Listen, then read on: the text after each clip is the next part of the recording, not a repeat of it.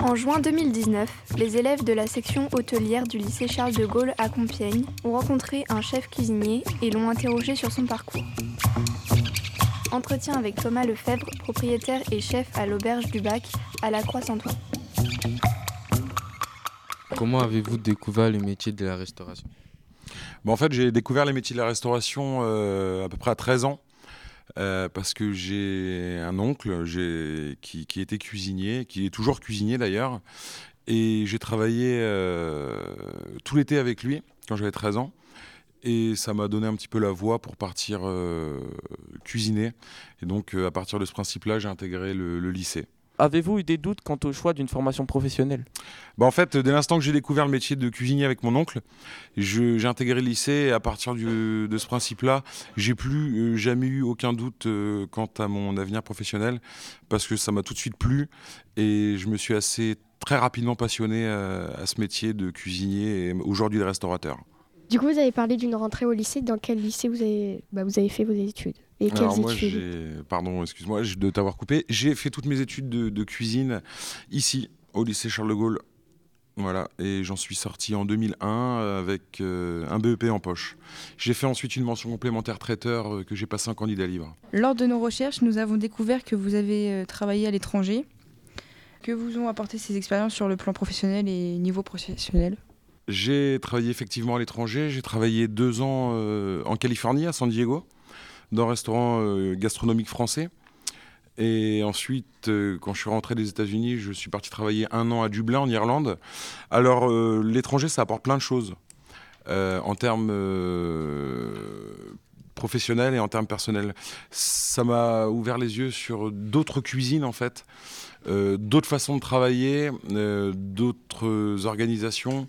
Euh, aux États-Unis et spécialement en Californie ou en Floride, hein, les États ensoleillés, c'est des États où, où ils pratiquent beaucoup la, fusion food, c'est-à-dire que euh, il y a autant de Japonais, d'Italiens, de Français, de Mexicains, euh, et donc en fait, euh, ils ont une cuisine assez particulière parce qu'ils arrivent à mêler toutes ces cultures culinaires euh, dans certains restaurants et, ça permet de, de, par exemple, travailler un bœuf bourguignon façon asiatique et ça peut être très sympa de mêler deux cultures culinaires dans les mêmes assiettes. En Irlande, c'était un petit peu différent. C'était un restaurant étoilé.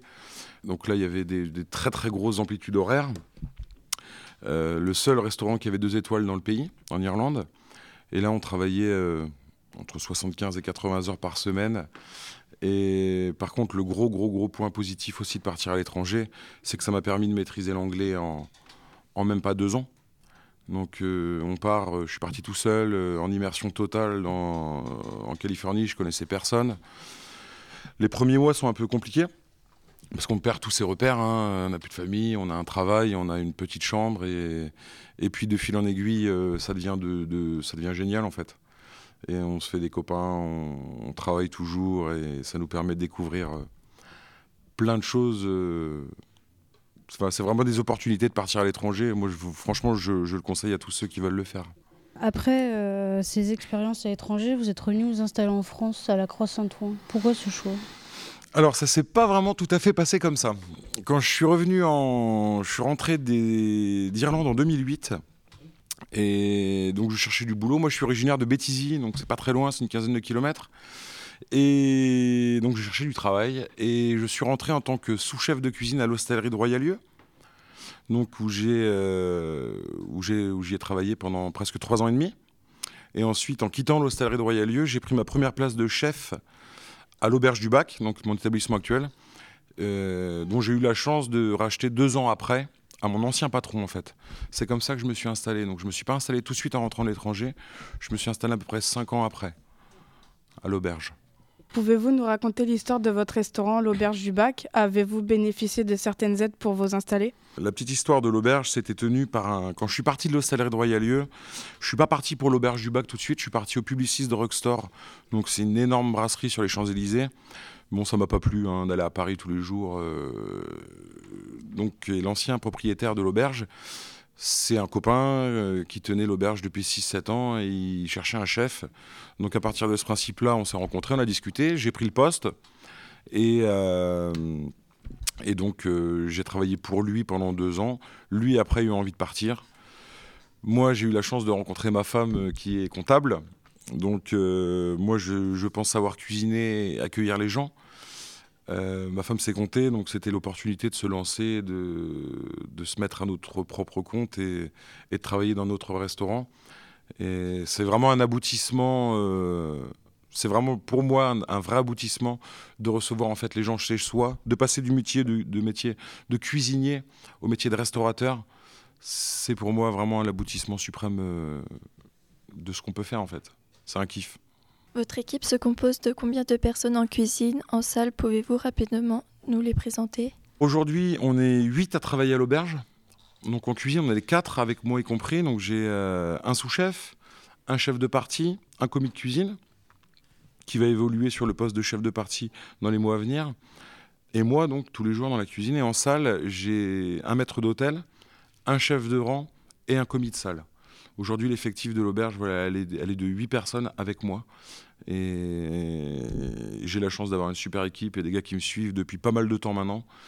Et bon, ça, c'est super sympa aussi dans la restauration d'avoir une équipe stable sur la longueur. Avant, vous étiez combien? Alors, quand j'ai repris l'auberge, quand je suis arrivé, on va vraiment prendre le début, à l'auberge du bac en tant que chef, on était trois à l'auberge, avec le patron. Donc, euh, en cuisine, on était deux, lui était seul en salle. Euh, quand j'ai racheté le restaurant, donc en 2013, on a réouvert le restaurant à quatre personnes. Donc, il y avait Antoine, mon sous-chef, et moi dans la cuisine. Anthony, mon maître d'hôtel, avec une chef de rang à l'époque. Et on a tourné à quatre pendant presque trois ans. Et ensuite, on a, on a, on a la chance aussi d'avoir une, euh, une activité qui, qui grandit de, de, de jour en jour, de mois en mois et d'année en année. Du coup, bah pour, euh, pour renforcer un peu les équipes, pour amener un petit peu de souplesse dans le travail à tout le monde, il m'a fallu rembaucher. Et, et donc, euh, aujourd'hui, on est 8 et ça fonctionne très bien comme ça. Et quels seront vos horaires? Alors aujourd'hui, les horaires de cuisinier, euh, le- tous les matins, on démarre à 8 heures. Donc on est à 8 heures en cuisine. Euh, on part en coupure en général vers 14h30, 15h, selon les services. On revient le soir pour 17h30. Et puis bon, bah, le soir, euh, fin de service, euh, ça peut être 22h, 22h30, 23h30. euh, ça, malheureusement, on n'arrive jamais trop à définir l'heure de, l'heure de partie. On sait toujours à l'heure où on arrive, on sait jamais à l'heure qu'on part. Et en salle, ils ont à peu près les mêmes amplitudes horaires, sauf que le matin, ils arrivent à 9h. Est-ce que vous avez le temps de passer, euh, le temps de passer avec votre famille? Bah écoute, nous, on est fermé, le, le restaurant est fermé le dimanche soir, lundi, mardi soir et le mercredi soir en période d'hiver. On rouvre les mercredis soirs en période d'été. Certes, euh, c'est pas le métier le plus évident pour euh, profiter d'une vie de famille pleinement, mais ça nous apporte tellement d'autres choses qu'au final, au final, ça se passe bien. Si vraiment on aime son métier, moi, ma compagne, elle l'accepte, euh, mes gars euh, aussi sont en couple et, et puis c'est comme ça, c'est la vie. On n'a pas choisi des horaires de bureau, donc euh, on fait avec. Sur le plan professionnel, quelles sont vos priorités? Comment élaborez-vous votre carte à partir d'un thème, d'un produit, d'une envie et combien de temps y passez-vous? Alors c'est assez simple. euh, Donc moi mes, priori- mes priorités professionnelles, euh, c'est clair, il n'y en a pas 15 000. C'est euh, d'avoir du monde dans mon établissement, de, que mes clients soient contents, viennent, reviennent. Donc ça c'est la priorité absolue, c'est de satisfaire les gens au quotidien. C'est pas le plus facile parce que ça demande de la rigueur. Euh, après au niveau de la conception des cartes, euh, c'est pareil, c'est hyper simple. C'est juste la saison qui va m'indiquer euh, ce qu'on va manger. Donc nous, on a une carte, les saveurs, en ce moment on est sur les saveurs printanières, saveurs estivales, saveurs automnales, saveurs hivernales. Ça change tous les trois mois, à chaque saison. Donc en fait, on utilise les produits, euh, les produits qui vont bien à ce moment-là. Donc en ce moment, on est au printemps, on mange des petits pois, on mange des fèves, euh, on mange les légumes nouveaux. euh, L'hiver, on mange un peu de gibier dès l'automne aussi. L'été, on va, on va travailler la tomate parce que la tomate de plein champ, elle est en, pleine, elle est en pleine maturité au mois de, au mois de juillet. C'est là qu'elle est bonne.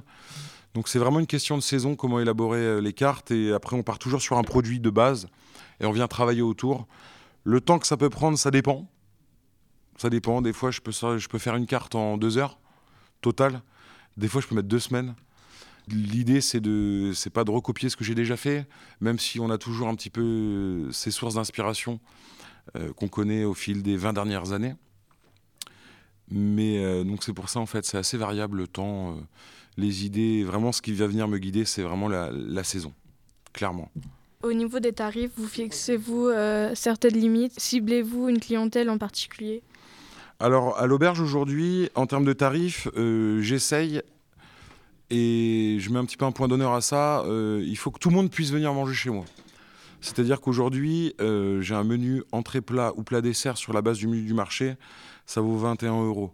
Le menu, le menu du marché tout compris, entrée plat et dessert, ça vaut 25,50 euros. Et ensuite, j'ai mes euh, saveurs printanières en ce moment. qui, le menu entrée plat dessert est à 41,50 euros. Et si on y inclut le fromage, on est à 46 euros. Donc j'essaye vraiment de garder ces deux formules-là, une plus accessible que l'autre, parce que euh, j'estime que tout le monde doit pouvoir venir manger chez moi, euh, aussi bien euh, n'importe qui en fait. Hein. quelqu'un qui gagne le SMIC ou quelqu'un qui gagne beaucoup d'argent doit pouvoir doit pouvoir venir manger chez moi en fait. Et c'est pour ça qu'on essaye. Je garde vraiment ces formules et les prix n'ont pas augmenté depuis trois ans et voilà, on essaye de s'y tenir malgré que ce soit pas facile parce que bah, subit aussi les, hausses de, plein de choses. Hein. Donc les, légumes sont plus chers qu'il y a deux ans, le poisson, je vous en parle même pas.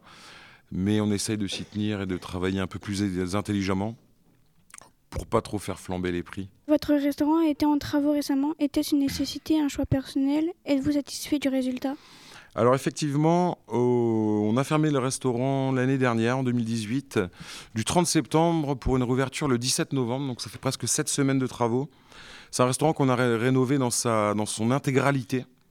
Donc on a absolument tout cassé, tout reconstruit. Euh, c'est un restaurant qu'on a réisolé, qu'on est, on est reparti à neuf sur l'électricité, la plomberie. La cuisine s'est agrandie de 30 mètres carrés. Les meubles, le mobilier, le bar, absolument 100% euh, de l'auberge aujourd'hui est, neuve. Alors ça a été euh, déjà en tout premier, ça a été un choix parce que euh, j'avais un restaurant qui marchait bien, mais qui commençait à vieillir. Et, donc moi, je voulais un petit peu le moderniser, le rendre un peu plus chaleureux, mettre en valeur le bois, mettre en valeur les vins, tout simplement parce que bah, les vins, euh, c'est quelque chose aussi dont je me suis passionné. Donc au fur, et à mesure du temps, quand j'ai racheté le restaurant, on avait 20 euh, étiquettes sur la carte des vins. Aujourd'hui, il y en a presque 90, donc euh, je voulais les mettre en valeur et pour ça, il fallait passer par une totale rénovation. La cuisine aussi qui faisait 16 mètres carrés, qui commençait vraiment à être petite et on était vraiment à l'étroit. Aujourd'hui, elle fait 45 mètres carrés avec une pâtisserie à part. Et donc, durant ces travaux, on a aussi remis tout aux normes. L'accessibilité aujourd'hui pour les personnes handicapées, donc c'est primordial. Euh, tout ce qui est normes d'hygiène HACCP sur la marche en avant des cuisines. Aujourd'hui, les, produits euh, propres et souillés ne se croisent plus. Donc ça a été vraiment un, choix personnel, une nécessité pour la clientèle, une nécessité aussi pour nous-mêmes. Ça nous a remis un gros coup de fouet parce que ça nous a aussi tous remotivés de travailler dans un lieu complètement tout neuf. Et effectivement, en fait, on est très satisfait du résultat. Il y a vraiment un beau travail qui a été fait à l'auberge. Vous êtes très présent sur les réseaux sociaux, par choix ou par des raisons commerciales, et comment réagissez-vous aux critiques, bonnes ou mauvaises Ont-elles un impact sur votre travail par la suite? Alors effectivement, on est, on est très présent sur les réseaux sociaux euh, pour, pour, pour, plusieurs raisons. La première, bah, parce qu'en fait, euh, moi, ça me, fait ça me fait plaisir de partager un petit peu la vie de l'auberge avec, euh, avec nos clients, parce qu'essentiellement, c'est quand même nos clients qui nous suivent. Euh, deuxièmement, c'est aussi un petit peu une démarche commerciale, parce qu'aujourd'hui, euh, bah, les réseaux sociaux, ça reste euh, de la publicité quand même gratuite. Et ça impacte mon travail, oui, évidemment, parce que quand on se met en avant sur les réseaux sociaux, on s'expose aussi aux critiques, bonnes ou mauvaises. Alors je touche un peu de bois parce qu'on a plus de bonnes que de mauvaises, mais évidemment que toutes les critiques qui peuvent être formulées sur le restaurant, elles sont, elles sont prises en compte, elles sont rectifiées. Euh, on travaille dessus. Après, la critique, il euh, faut qu'elle soit raisonnée, elle soit dite intelligemment. Et à partir de ce principe-là, on travaille toujours pour progresser et on se remet en question sur chaque critique. Et forcément, donc, ça, joue sur notre quotidien au boulot, de faire attention à ces petits détails euh, qui font qu'on passe d'un bon restaurant à un très bon restaurant. Et c'est qu'une succession de détails qui font que ça marche bien ou pas d'ailleurs.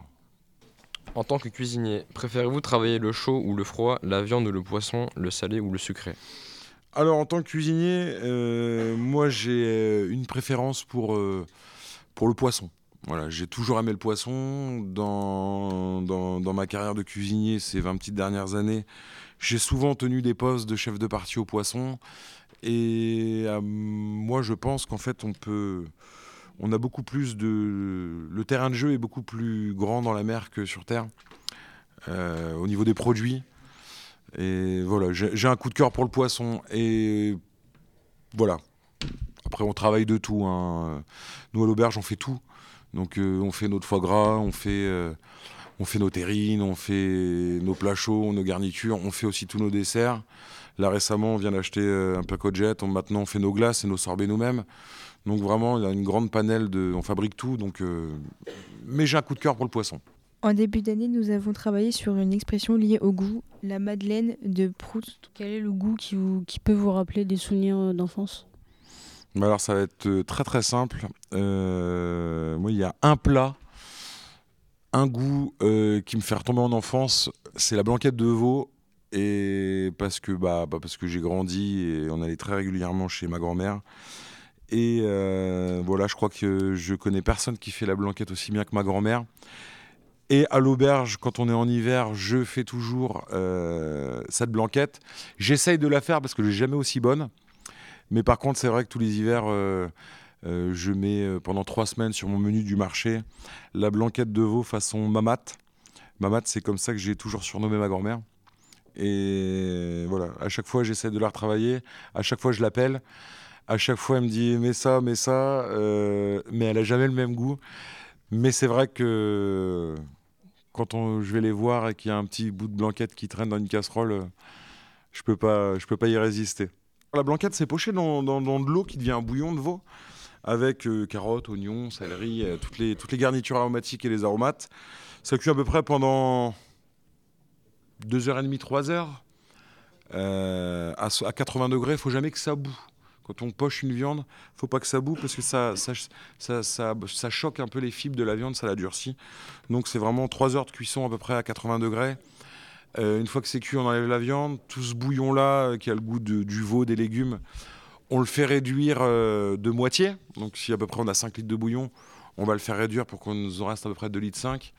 Après, on vient euh, jeter un petit peu de crème épaisse dedans. Euh, ça se lie un petit peu. euh, on fait une liaison avec un petit peu de jaune d'œuf, un petit peu de farine si on veut. Bon, moi, j'aime pas trop. Et puis après, on met champignons de Paris. on remet toute la viande dans cette sauce un peu crémée. Et puis, elle est jamais meilleure que quand elle est servie avec du riz. Et puis, basta, quoi. Comment vous voyez-vous dans 10 ans? Alors, dans 10 ans, c'est très simple. Euh, moi, je me vois toujours à la tête d'un restaurant, forcément, parce que j'aime ça. Euh, L'auberge du bac, euh, ou pas d'ailleurs, on ne sait pas ce que la vie nous réserve. mais de toute façon, je continuerai ce métier jusqu'à la retraite parce que, bah, au final, j'ai un peu ça dans le sang, quoi. En 2020, le lycée Charles de Gaulle fêtera ses 30 ans. Vous avez été élève, vous y revenez en tant que jury, qu'intervenant auprès des élèves. Vous êtes avec nous aujourd'hui. Que représente-t-il pour vous? Alors effectivement, j'ai été élève au lycée Charles de Gaulle. Euh, Aujourd'hui, j'ai la chance d'être installé à, à 3-4 km. j'ai toujours été proche du lycée Charles de Gaulle parce que déjà, pour deux raisons. Les enseignants sont très professionnels. Aujourd'hui, vous avez la chance d'être euh, épaulé par des, professeurs de cuisine, de salle, de, gestion, de français qui sont, euh, qui sont très pros. Ils fonctionnent que pour vous, tous leurs choix, ils le font pour vous. C'était pareil à mon époque, c'était un petit peu différent sur, sur certaines choses. Mais moi, je pense qu'on a un métier qui est difficile, qui est contraignant. Donc en fait, il faut vraiment attacher beaucoup d'importance à la, à la formation, à la transmission. Et en fait, parce que bah, vous, vous, êtes, vous avez en quoi entre 17 et 19 ans. Donc au final, bah, c'est vous qui reprendront nos affaires dans quelques années. C'est vous le futur de notre métier. Donc euh, pour épauler les jeunes, euh, au mieux, il bah, faut se dégager du temps et être présent. Et c'est vrai que moi, j'ai toutes mes formations ici au lycée et j'en suis super content. Quoi. Je veux dire, euh, c'est un bon établissement, vous êtes bien suivis. Et puis après, c'est comme je dis toujours, c'est vous qui avez les cartes en main. C'est pas vos professeurs. Vous avez envie, vous y arriverez. Vous avez pas envie, euh, c'est pas des magiciens. Donc c'est vraiment vous euh, qui avez des cartes en main. Et... Mais sachez que on peut faire plein de choses en sortant du lycée Charles de Gaulle avec un BEP de cuisine. On peut partir travailler deux ans en Californie, on peut... J'ai des copains qui, qui sont partis à l'étranger, qui ont ouvert aussi des restaurants.